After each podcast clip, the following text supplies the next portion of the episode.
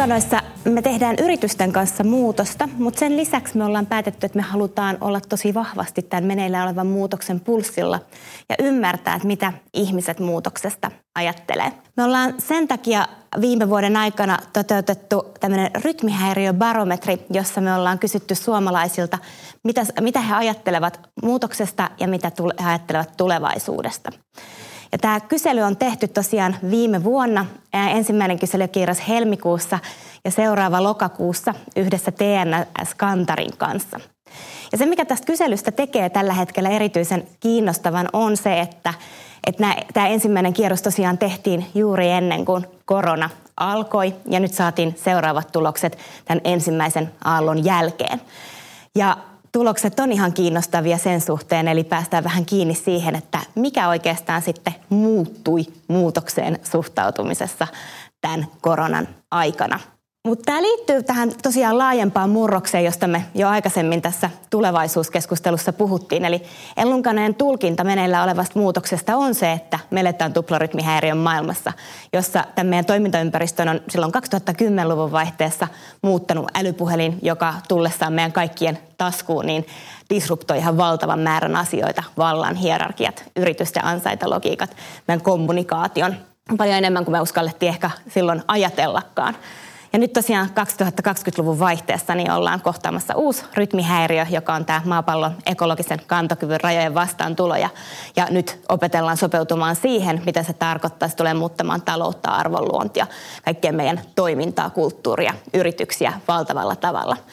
Mutta näiden lisäksi niin me joudutaan myös toimimaan erilaisten megatrendien paineessa. Joudutaan miettimään, mitä kaupungistuminen, väestön ikääntyminen, arvojen murros ja niin eteenpäin, edespäin, niin mitä se meille tarkoittaa. Ja to, toki, tosiaan tätä kaikkea sekoittaa nyt vielä korona.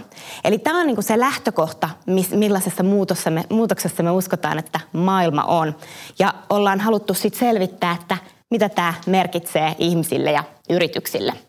Rytmihäiriöbarometri siis kartotti er-, erilaisia aiheita tähän liittyen. Me kysyttiin, me ollaan pohdittu, että millainen on suomalaisten suhde muutokseen, millaiset asiat ää, tulevaisuuden kehityskuluissa huolettaa ihmisiä, millainen on ihmisten suhde maapallon ekologisen kantokyvyn rajoihin, mitä ihmiset ajattelee kuluttamisesta, mitä ihmiset odottaa yrityksiltä ja miten ihmiset ajattelee, että talous tulevaisuudessa rakentuu. Mutta ollaan nyt päätetty, että, että kerrotaan vähän keskeisimpiä ää, havaintoja tästä aineistosta, joka me tullaan kokonaisuudessaan julkaisemaan 4.11. Ensimmäinen iso havainto tästä aineistosta on, että suomalaisia ei muutos pelota. Helmikuussa me havaittiin, että suomalaisia kiinnostaa maailmanmuutos. 73 prosenttia oli kiinnostunut maailmanmuutoksesta. 59 prosenttia sanoi, että muutos on itse asiassa aika helppoa. Ja se kiinnostava asia on, että kun tultiin sitten tänne lokakuulle, niin itse asiassa näkemykset siitä omakohtaisesta muutoksesta ei ollut kauheasti muuttuneet. Et muutokset ei ainakaan pelota yhtään enempää kuin aikaisemmin ää, ennen koronaa. Ja semmoinen oletus, että jotenkin tämä korona olisi kauheasti muuttanut sitä meidän suhtautumista pelokkaammaksi muutoksia kohtaan, niin näyttää siltä, että se ei pidä paikkaansa. Että joku voisi sanoa, että me ollaan ehkä tultu jopa piirun verran rohkeammiksi muutoksia kohtaan. Ja, ja jopa puolet väestöstä sanoo suhtautuvansa muutoksiin innostuneena, mikä on myöskin sekin aika kiinnostava tulos. Ja se, että me puhutaan paljon siitä, että onko, oliko asiat ennen paremmin, niin tämän perusteella näyttää, että kolmannes väestöstä uskoo, että asiat oli ennen paremmin, mutta reilu enemmistö torjuu tällaisen väitteen, että ennen olisi kaikki ollut paremmin. No se, että miten sit ihmiset ajattelee, että tällaisessa, äh, miten he voivat omaa elämänsä koskevia ja ympäristöä koskeviin muutoksiin vaikuttaa, niin niin enemmistö kuitenkin uskoo, että ihmiset pystyy vaikuttamaan ää, suuriin muutoksiin, pystyy vaikuttaa kuluttajina, pystyy vaikuttaa äänestäjinä, pystyy vaatimalla yrityksiltä, ää, pystyy vaikuttamaan vaatimalla yrityksiltä eettistä toimintaa. Mutta tässä on hyvä huomata, että luottamus vaikutusmahdollisuuksiin on tosi paljon yhteydessä ihmisten taloudelliseen ja sosiaaliseen hyvinvointiin. Eli ne, joilla menee hyvin, niin kokevat, että pystyy vaikuttaa. Eli tähän liittyy tämän tyyppisiä asioita sen suhteen, että, että ketkä, ketkä kokevat pystyvänsä vaikuttamaan ympäröivään maailmaan. Mutta silti monet asiat sitten kuitenkin aiheuttaa myös huolta. Helmikuussa me listattiin aika paljon erilaisia asioita, että minkä koettiin menevän, että millaisen suuntaan asioiden koettiin menemään. Kysyttiin terrorismista, ilmastonmuutoksesta, köyhyydestä ja niin edespäin. Ja Tulokset oli sen suhteen aika pessimistisiä. Eli ainut poikkeus, missä tuolloin nähtiin, että että yritykset, tai mitkä asiat on menossa parempaan suuntaan, niin oli, oli yritysten vastuullisuus, jossa nähtiin, että, että, että olisi tapahtumassa parempaa kehitystä. Ja lokakuussa pessimismiä koettiin myös monen asian kohdalta. Me kysyttiin peräti 17 erilaista kohtaa, että et miten maailma, maailma tulee muuttumaan. Mietittiin ää, yhteisöllisyyttä, ihmisten kyky käydä rakentavaa keskustelua, ää, toimeentuloa ja niin edespäin. Ja siellä on aika laihoja tuloksia, eli tosi, tosi paljon pessimismiä ilmasta siitä, että miten asiat kehittyy. Ainut, missä nähtiin sellaista positiivista kehitystä, oli ihmisten ää, usko siihen, että me pystytään hyödyntämään teknologiaa ihmiskunnan hyväksi. Ja ihmisille ei ole kauhean uh, niin kuin yhtenäistä käsitystä uh, sit siihen, että, että miten, uh, miten uh, mahdollisuus edistää itselle, itselle tärkeitä asioita sit kehittyy. Et optimismi etenkin demokratian kehityksen osalta oli aika laimeaa. Ja se on ehkä semmoinen asia, mihin todella kannattaa kiinnittää huomiota. Se, mitä tapahtuu luottamukselle tulevaisuudessa, niin myös tosi iso osa väestöstä uskoo luottamuspääovan rapautuvan tulevaisuudessa. Suomihan on nauttinut aika hyviä luottamuslukuja, eli me ollaan oltu siinä suhteessa uh, uh, hyvä maa asua ja elää, ja tämä on varmasti myös sellainen asia, mihin pitää yhteiskuntana kiinnittää isosti huomiota. Se toinen äh, havainto, mikä tästä aineistosta nousi, on se, että tämä tuplarytmihärmien maailma on totta ihmisten elämässä.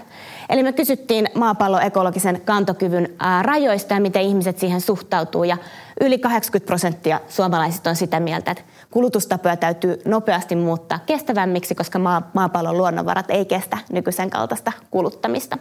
Ja 86 prosenttia sanoo haluavansa olla vastuullisia kuluttajia, joskin peräti 38 prosenttia sit toteaa, että, että ei tahdo oikein onnistua tässä.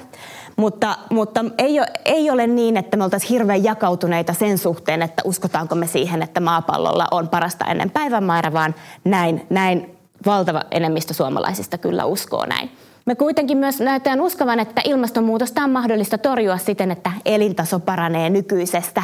Eli, eli uskotaan siihen, että, että ikään kuin sillä tavalla edistykseen, että me pystytään tekemään asioita, me pystytään tekemään innovaatioita, joiden avulla me voidaan elää tulevaisuudessakin hyvää elämää samalla ilmastonmuutosta torjuen.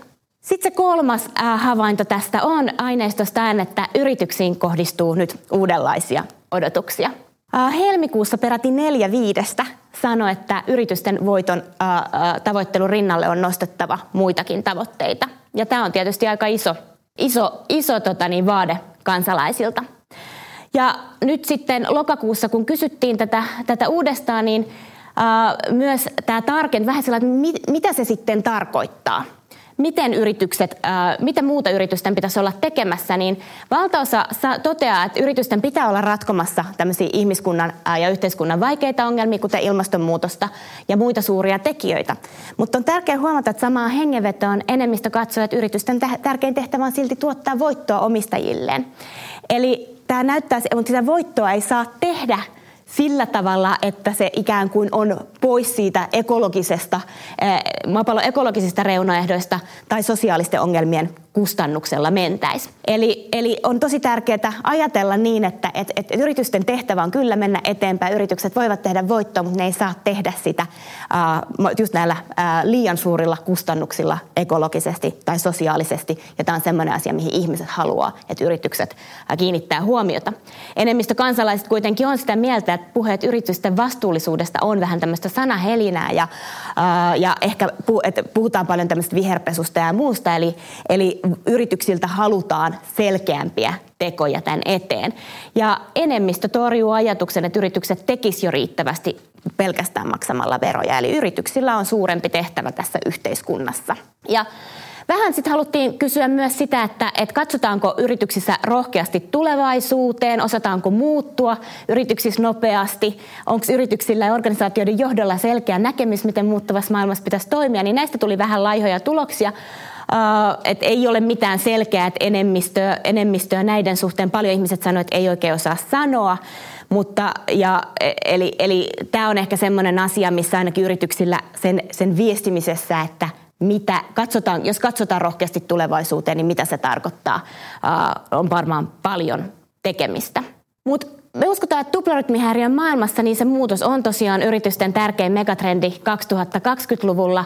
Ja se, se, kuten tässä on puhuttu, niin se tulevaisuus on sekä vääjäämätön, eli meillä on muutoksia, jotka tapahtuu, ja meillä on muutoksia, joihin me voidaan itse vaikuttaa. Ja me ollaan tänään paljon puhuttu sitä, että et, et ihmiset, ihmiset ovat niitä, jotka tätä muutosta elävät ja hengittävät. Ihmiset on ne, joiden kanssa sitä muutosta tehdään. Ja sen takia on tosi olennaista myös ymmärtää, että miten ihmiset tämän muutoksen kokevat koska se vaikuttaa ihan varmasti myös osaltaan siihen, että kun me rakennetaan sellaista tulevaisuutta, mikä me halutaan nähdä, ollaan aktiivisia toimijoita sen tulevaisuuden tekemisessä. Ja me uskotaan Ellunkaan myös, että merkitykselliset yritykset luo kestävää arvoa, eli ne yritykset, jotka pystyvät tämän niin kuin näiden toiminnan, niin kuin meidän maailman reunaehtojen muuttuessa kirkastamaan sitä omaa merkitystään ja omaa kykynsä luoda arvoa, niin tulee pärjäämään tulevaisuudessa. Eli me uskotaan, että ne edelläkävijäyritykset tosiaan vaikuttaa aktiivisesti tulevaisuuden kehityskulkuun ja valitsee strategi- strategiakseen vaikuttaa muutoksen suuntaan ja rakentaa sellaista tulevaisuutta, jonka ne itse haluavat nähdä.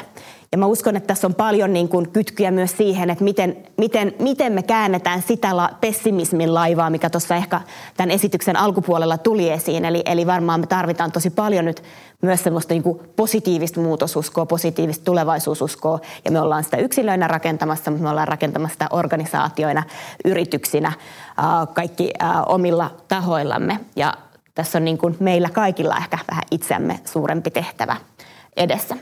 Me julkistetaan näitä lopullisia tuloksia, kaikki data, mitä me ollaan kerätty 4.11. ja kerrotaan niistä silloin lisää. Mutta nämä oli tähän, tähän alkuun tämän muutosvoima aamun, äh, aamun äh, höysteeksi. Toivottavasti näistä oli iloa. Kiitos. Aivan mahtavaa Elina.